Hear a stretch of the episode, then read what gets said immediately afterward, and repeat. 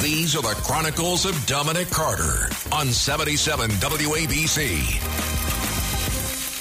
Elon Musk tells advertisers who left X to go F yourself.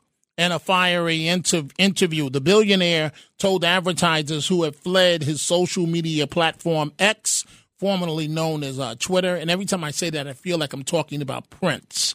But anyway, uh, to the advertisers that have fled X over anti anti Semitic content, uh, Musk says, "Go f yourself." His profanity laced remarks followed a moment of contrition in a New York Times DealBook Summit interview as he first said, I'm sorry for a tweet that agreed with an anti Jewish post on X on November 15th.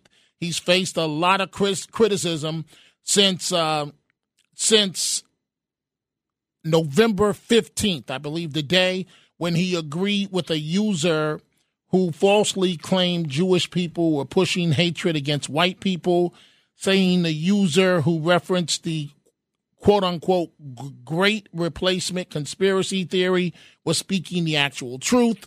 On Wednesday, Musk said he handed a loaded gun to detractors, describing his post as possibly the worst he has made during a history of messages that included many foolish ones. And he bristled at the idea that he's anti Semitic, and he says that advertisers who have left X should not advertise on X and should not think they could uh, blackmail him. But he's telling those advertisers, go F yourself. This is Greg Kelly for Priority Gold. What does it mean to be America's precious metals dealer? It means that you're in touch with the hearts and minds of those who love this country, value our freedom, and want to protect the future. Priority Gold is that precious metals dealer. They've helped thousands of Americans back their retirement with solid gold and silver. Call Priority Gold at 888-506-6439. Receive free shipping, free storage, a free investment guide, and one of the best purchase experiences in the industry. Call now or go to prioritygold.com.